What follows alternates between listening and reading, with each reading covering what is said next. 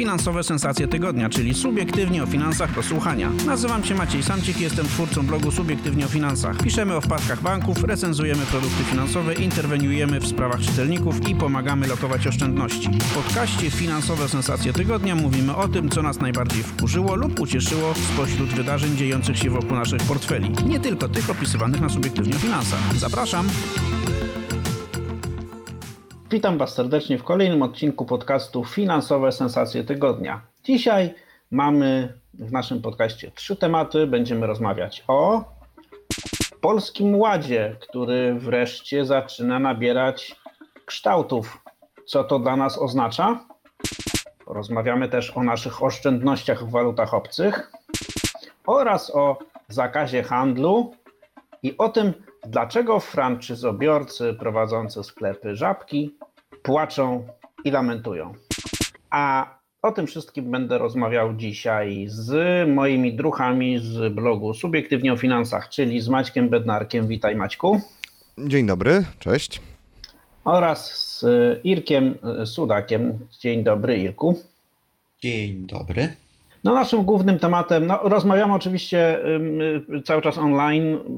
Jesteśmy między y, trzecią a czwartą, albo jak niektórzy mówią, między czwartą a piątą falą COVID-u, ale odpowiadając na liczne apele, ażeby się jednak y, nie zgęszczać bez potrzeby, staramy się nagrywać ten podcast y, onlineowo i co za tym idzie z góry przepraszamy Was za ewentualne niedociągnięcia techniczne, robimy co w naszej mocy, żeby to miało na jak najlepszą jakość, ale oczywiście nie możemy się już doczekać sytuacji, w której będziemy ten podcast już standardowo nagrywać e, offline.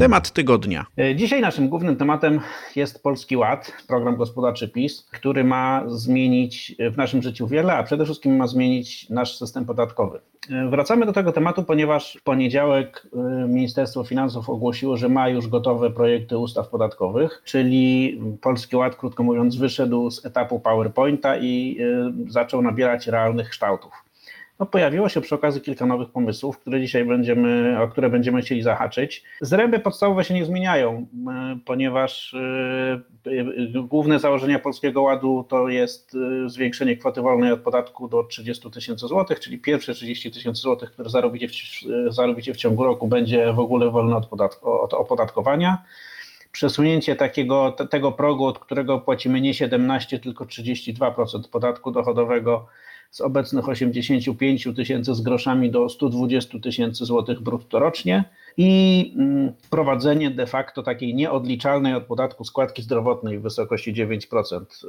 naszych dochodów. Ona oczywiście już obowiązuje i na przykład pracownicy etatowi już ją płacą, ale do tej pory y, przedsiębiorcy mogli ją ominąć, teraz już nie będą mogli tego zrobić. I to są te takie podstawowe założenia. Cele, jak patrzę na te projekty ustaw i na to, co prezentuje Ministerstwo Finansów, są dwa. Po pierwsze, żeby e, przerzucić jak największą część przedsiębiorców z podatku liniowego na inne formy opodatkowania. Mm, a po drugie, chodzi o to, żeby mm, wyrzucić część fikcyjnych przedsiębiorców e, z prowadzenia działalności gospodarczej i skłonienie ich do tego, żeby wrócili na etat. Jeśli chodzi o pierwszy cel, to jest on poniekąd zrozumiały, bo podatek liniowy jest taką formą opodatkowania, która gwarantuje przedsiębiorcy stałe opodatkowanie niezależne od tego, ile pieniędzy zarobi. Czyli jeśli zarabiam 5 tysięcy, to płacę tam 19% podatku minus koszty, które mi się uda wygenerować. Jeśli zarabiam 100 tysięcy miesięcznie, to też płacę te 19% mm, minus koszty.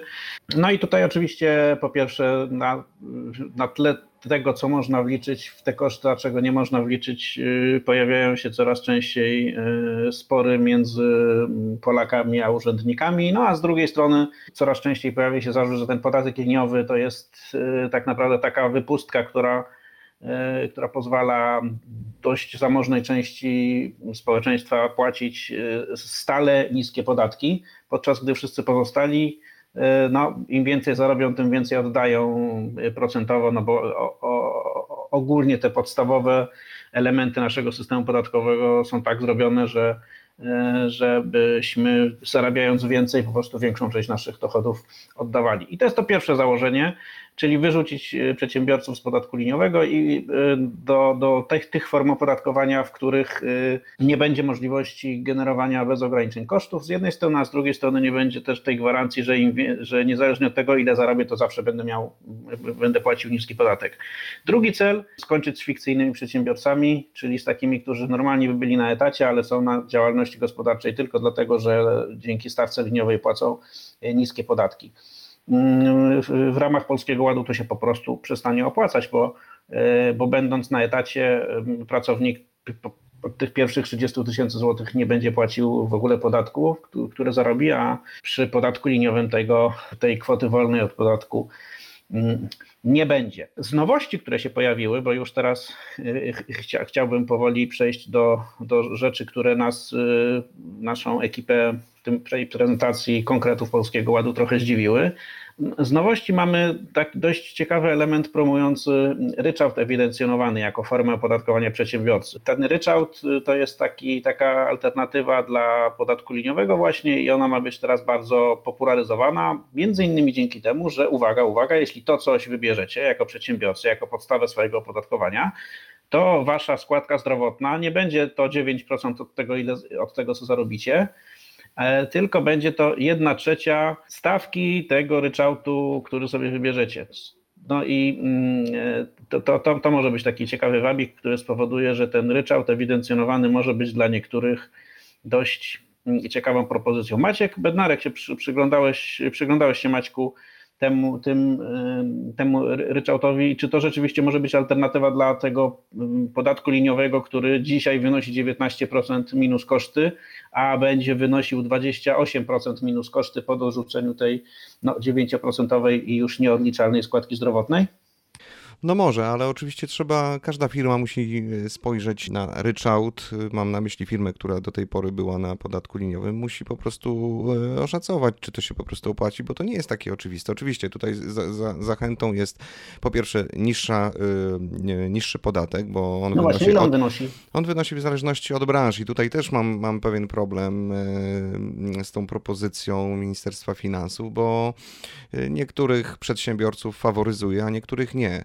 Na przykład sklepy płacą 3%, firmy produkcyjne 5,5%, ale na przykład od przyszłego roku informatycy będą płacić 12%, dzisiaj to jest 15%, e, chyba do 14% spadnie podatek dla e, zawodów technicznych, czyli nie wiem, architekt, e, dla zawodów medycznych, natomiast no myślę, że gro przedsiębiorców to jednak osoby, które świadczą usługi i one zostaną na tej stawce najwyższej, przewidzianej w ryczałcie, czyli 17%. No, to już nie jest tak wcale dużo mniej niż te 19, które jest dzisiaj na podatku liniowym. No tak? właśnie i, i jeszcze dodajmy, że nie można tutaj w zasadzie nic odliczać. Y, firma na ryczałcie może sobie odliczyć y, y, składki na ubezpieczenie społeczne. Znaczy mam, mam na myśli to, co będzie od przyszłego roku, tak? bo, bo dzisiaj też mo można odliczyć składkę jeszcze zdrowotną. Natomiast firma na podatku liniowym no może właśnie wrzucać koszty i tutaj, tutaj diabeł tkwi w szczegółach. Tak? No jeżeli, jeżeli firma nie ma, właściwie nie generuje kosztów, no bo jest takim powiedzmy, no udaje tak naprawdę przedsiębiorcę powinna być na etacie, no to co ta firma, co taki człowiek może odliczyć? Nie wiem, rachunki za telefon, zakup komputera raz na jakiś czas, y, eksploatację samochodu.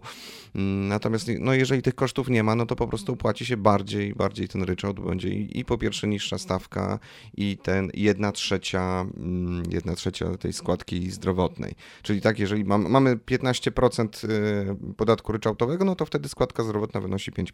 No właśnie, to jest ciekawe, bo to, tak, tu mamy w tym ryczałcie ewidencjonowanym mamy stawki podatkowe od 3 do 17% i tutaj w zależności od branży to będzie właśnie albo mniej, albo więcej, ale mamy też tę prefer preferencyjną składkę zdrowotną, która jest równa 1 trzeciej tego ryczałtu, tak, czyli czyli y, tak jak powiedziałeś, tak, jeśli, 15, jeśli mam stawkę 15%, to tak naprawdę moje opodatkowanie razem z tą składką zdrowotną wynosi 20%, ale od tych 20% już nic nie mogę sobie odliczyć. Natomiast jeśli mam podatek liniowy, no to y, mam dzisiaj 19% y, minus koszty, bo mogę tutaj te koszty odliczać, no ale po, po, po 1 stycznia ma być 28%.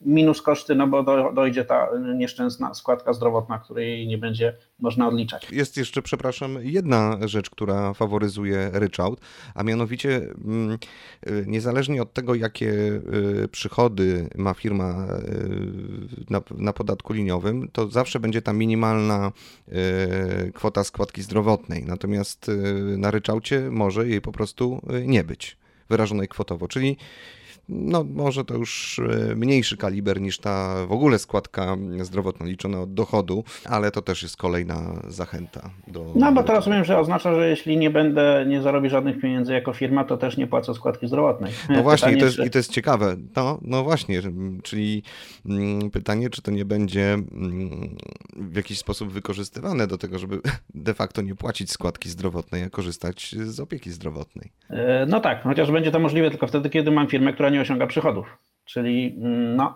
to nie, jest, nie jest dobra sytuacja z punktu widzenia y, kogoś, kto taką firmę ma.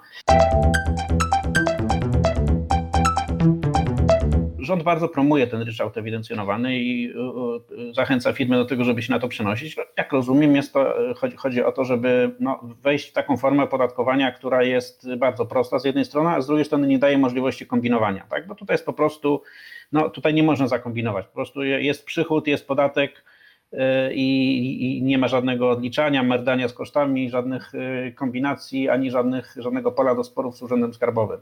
No ale mm, powiedzmy sobie szczerze, to, nie, to, to, to może rodzić kolejne problemy, bo mm, nie wiem, no są różne produkty finansowe, które, z których dzisiaj ludzie korzystają i które mogą być z punktu widzenia, y, no i są z punktu widzenia przedsiębiorców korzystne, no ale po przejściu na ryczałt de facto przestaną być korzystne. Hmm. No na przykład y, leasing, bardzo popularny właśnie dlatego, że przedsiębiorca może sobie odliczyć, wliczyć w koszty pełną ratę w przypadku leasingu operacyjnego.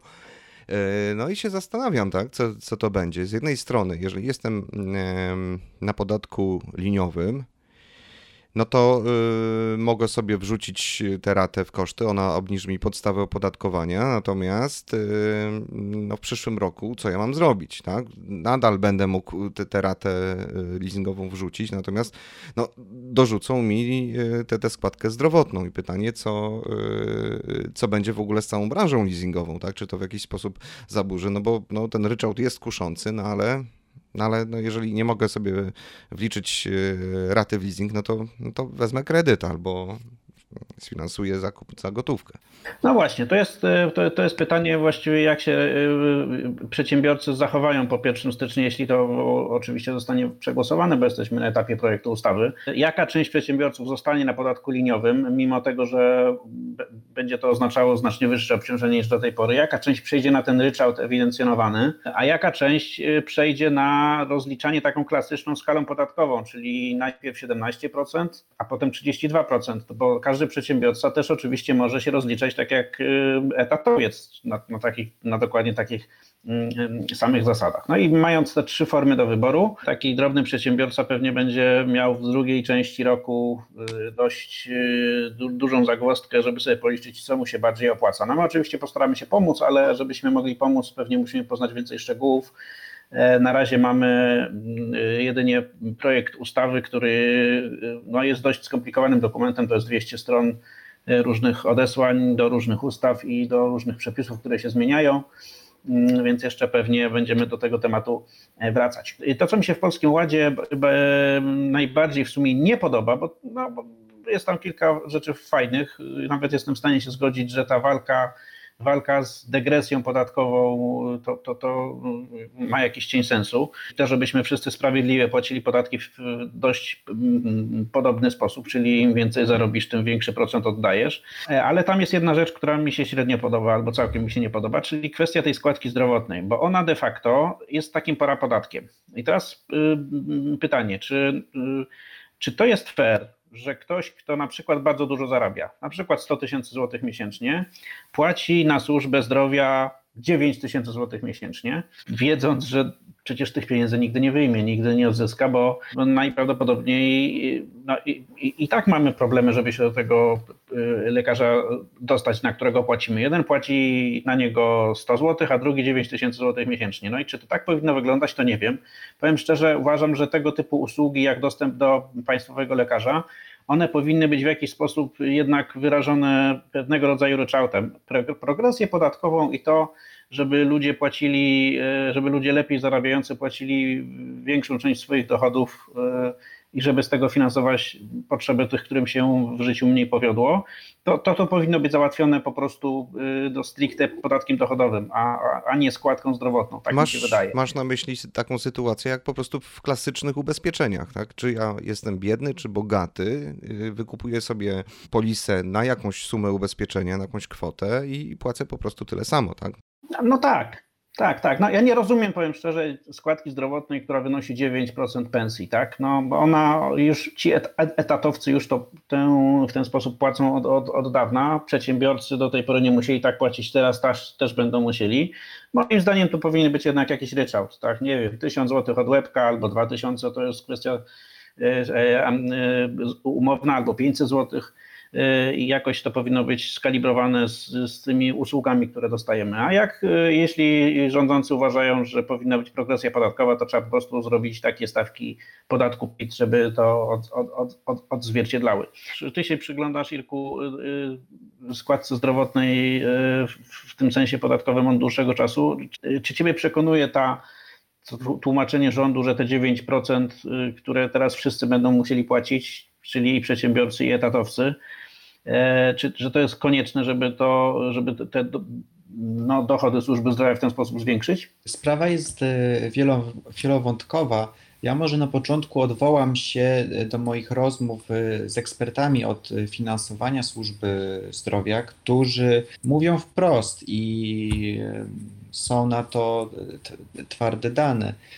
A mianowicie chodzi o fakt, że polska służba zdrowia jest niedoinwestowana, to wszyscy wiemy, ale ona jest niedoinwestowana w tym sensie, że e, biorąc pod e, uwagę nasze wydatki na zdrowie, jeśli chodzi o PKB, to jesteśmy na szarym końcu, jeśli chodzi o mm, kraje rozwinięte, o kraje OECD.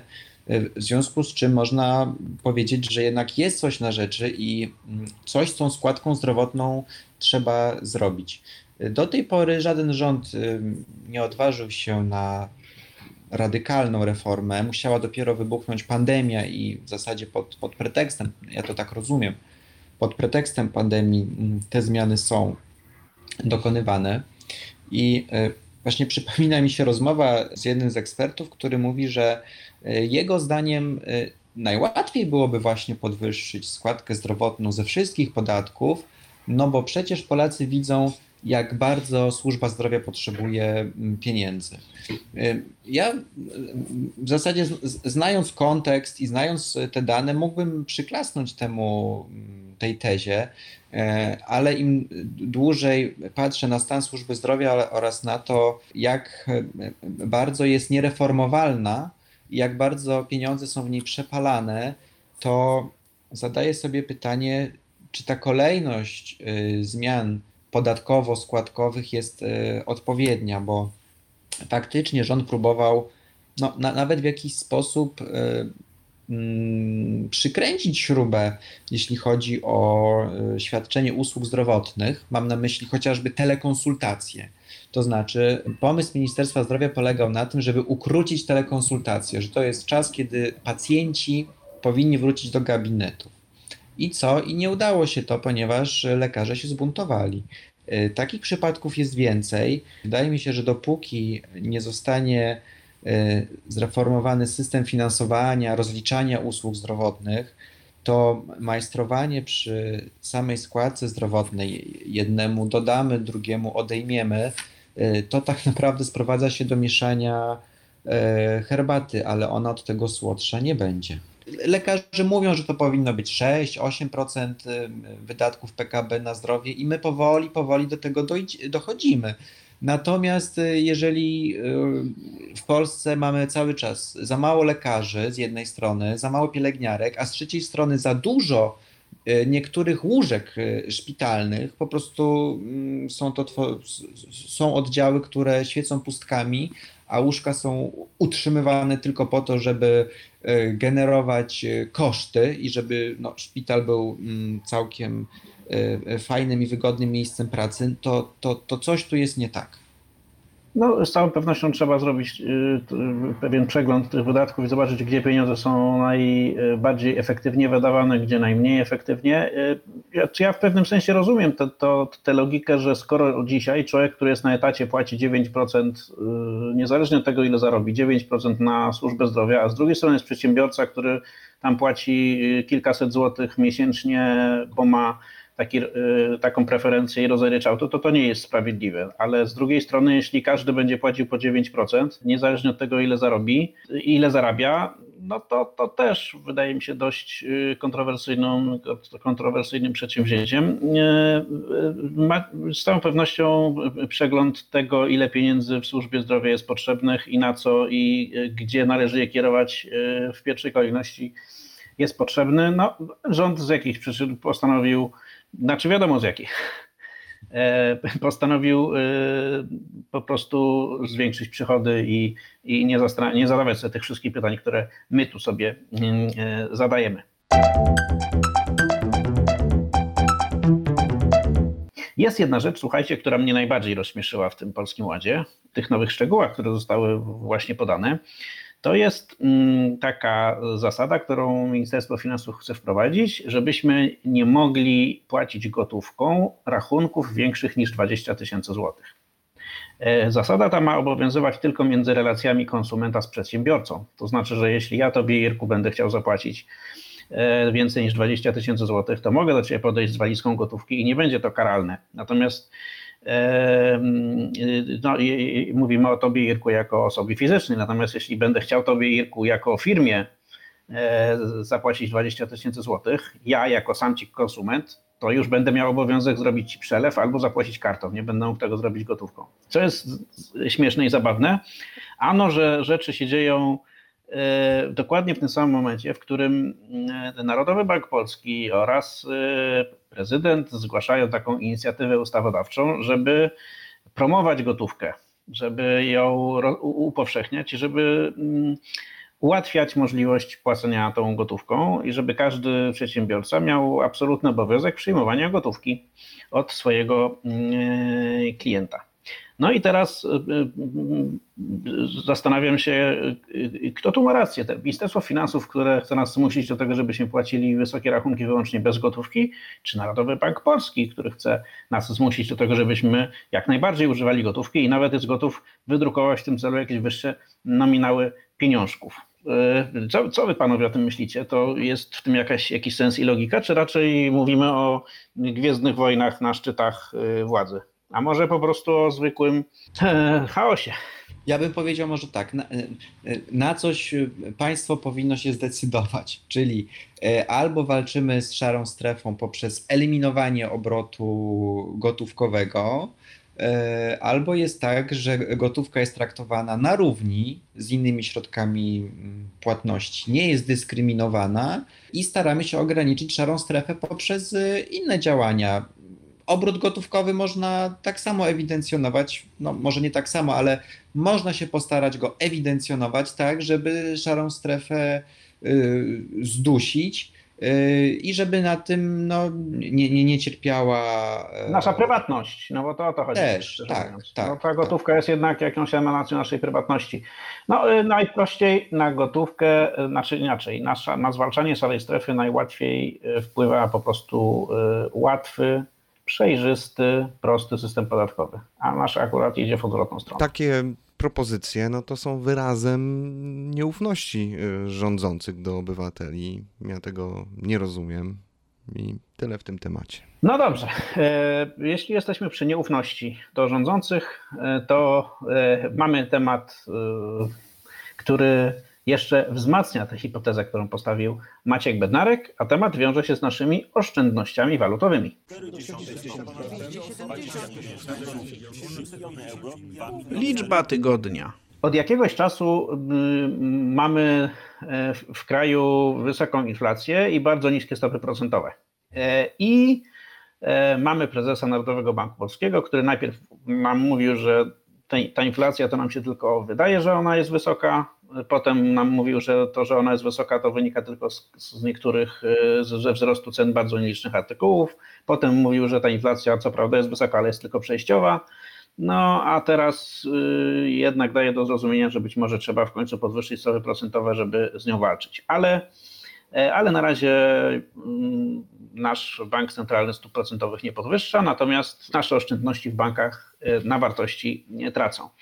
W ostatnich y, miesiącach mm, pojawiły się bardzo ciekawe badania, z których wynika bardzo solidny wzrost poparcia Polaków do, do, dla wejścia do strefy euro. Już ponad 50% Polaków chciałaby, żebyśmy mieli w Polsce walutę euro, a nie złotego.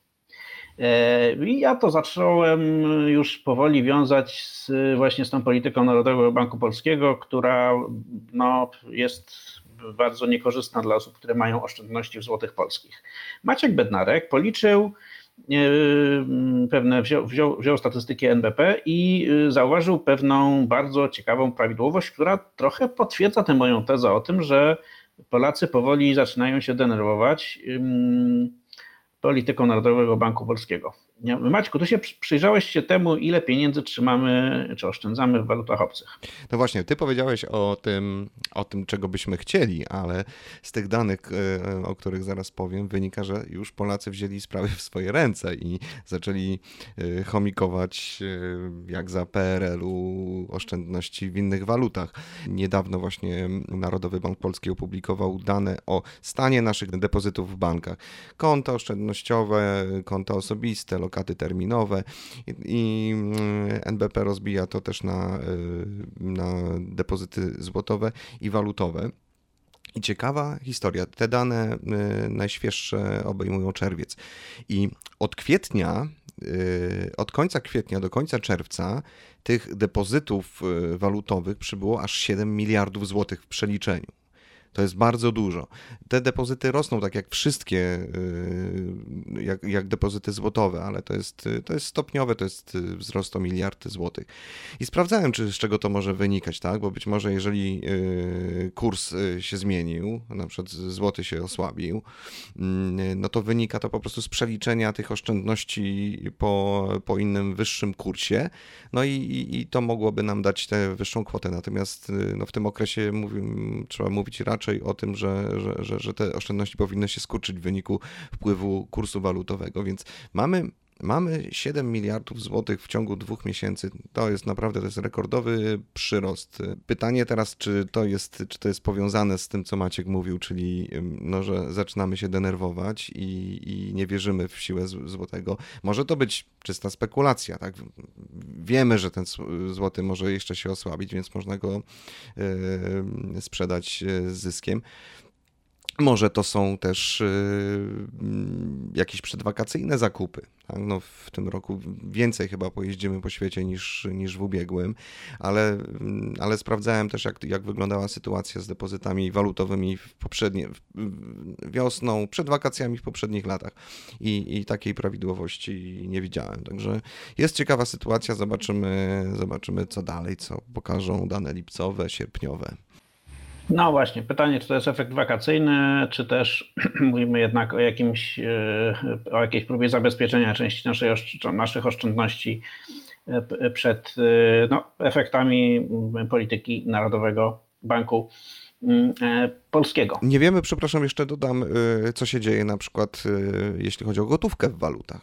Ile tych zakupów, ile kupiliśmy waluty w kantorach i trzymamy po prostu w papierkach. No właśnie, a jeśli ktoś trzyma walutę w papierkach albo jakikolwiek inny pieniądz, bo to dotyczy też polskich złotych oprocentowanych na zero w banku, to powinien sobie y, poczytać artykuł Maćka Bednarka sprzed, no chyba już dwóch lat albo sprzed roku co najmniej o tym, jak sobie kupić dobry safe. Odsyłamy na subiektywnie o finansach. E, a, a, a zanim się pożegnamy, mamy jeszcze dla Was e, jeden temat, temat, który dotyczy handlu w niedzielę i mm, tego, jak to się stało, że zakaz handlu w niedzielę przekształcił się w tak naprawdę w święto handlu. W święto, a właśnie, w święto handlu. Ciekawostka tygodnia. Irku, czy ty znasz jeszcze jakąś sieć handlową, która nie jest e, otwarta w niedzielę? Można powiedzieć, że um, tylko ktoś, delikatnie mówiąc, niemądry zamyka jeszcze sklepy w niedzielę, bo coraz więcej placówek, coraz więcej sieci w niedzielę się otwiera. I to, jest to w zasadzie dowód na to i historia o tym, że konkurencja jest dobra dla konsumentów. E, przygotowując się do tego podcastu, trafiłem na wiadomość o tym, że sieć sklepów Dino e, również e, otwiera sklepy w niedzielę. Przypomnijmy, że wcześniej zrobiła to Biedronka we współpracy z Państwową Pocztą Polską. Przygotowywał się do tego Kaufland, ale na ostatniej prostej wymiękł i teraz śledzi rozwój wydarzeń. E, otwarte są niektóre sklepy mm, Carrefoura e, i kilka mniejszych e, sieci. Jednym, jednym słowem, ten zakaz handlu w niedzielę, o ile był dosyć szczelny, jeśli chodzi o sklepy wielkopowierzchniowe, teraz staje się porowaty, jeśli nie, jeśli nie powiedzieć dziurawy jak sito. Bo jeżeli dopadnie nas zakupowa potrzeba w dzień wolny od handlu, to okazuje się, y, że możemy bez problemu trafić do dużego y, sklepu i zaopatrzyć się w potrzebne y, produkty. Skala zjawiska nie jest jeszcze tak e, masowa, jakby się mogło wydawać, bo mówimy tutaj o kilkudziesięciu, może kilkuset sklepach wszystkich sieci w skali kraju samych Biedronek jest 3000, także no jest to jakiś promil, procent całego e, wszystkich e, e, marketów i dyskontów w Polsce. Niemniej jednak jest to przewrót kopernikański, bo okazuje się, że nawet rząd, który sam wprowadził zakaz handlu w niedzielę, nie jest w stanie skutecznie tego prawa egzekwować. No ba, państwowe firmy pomagają y, sieciom handlowym omijanie tego prawa, tak? Bo przypomnijmy, na czym polega ten myk. Y, możesz otworzyć sklep w niedzielę pod warunkiem, że ten sklep jest y, pocztą. Tak jest. W związku z tym sklepy podpisują umowy albo z prywatnymi operatorami, a, operatorami pocztowymi na przyjmowanie ich przesyłek, czy też właściwie na możliwość odbierania przez klientów przesyłek w tych sklepach, albo, na, albo z pocztą państwową, tak? To o czym wspomniałeś. Tak jest, chociaż jeśli można krótki adwocem, to sieć Dino y, otwiera się y, wykorzystując inną furtkę, czyli sytuację, w której za ladą y, stoi właściciel sklepu. Nie wiem, jak to jest zrobione, ale tak brzmi oficjalna wersja. Może mają po prostu otwartą jedną kasę i przy tej kasie rządzi właściciel.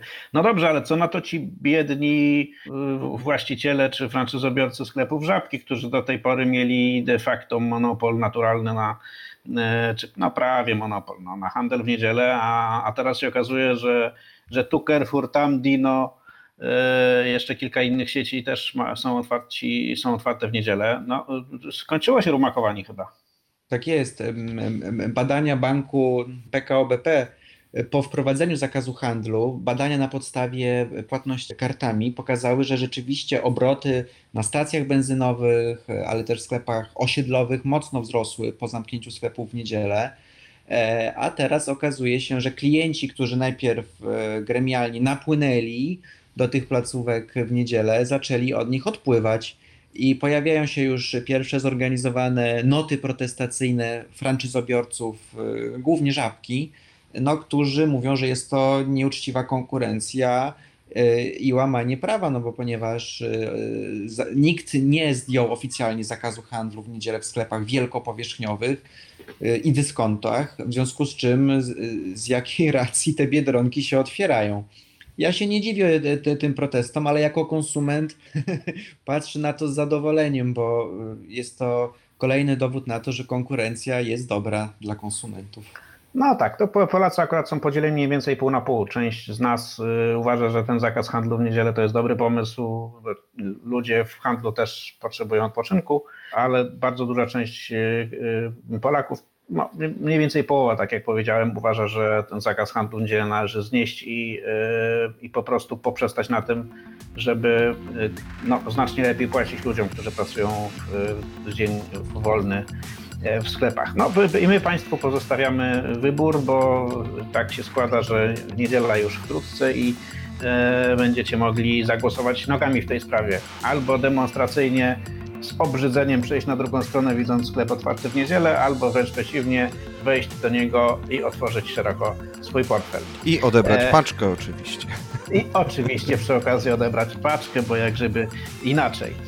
E, dziękujemy Wam za dzisiejszy podcast i oczywiście mm, zapraszamy za tydzień. Byli z Wami dzisiaj Irek Sudak, dziękuję. Maciek Bednarek, do usłyszenia. I Maciek Samcik, do usłyszenia w następną środę. Inne odcinki tego podcastu znajdziesz na stronie Subiektywnie o Finansach www.subiektywnieofinansach.pl. Zapraszam!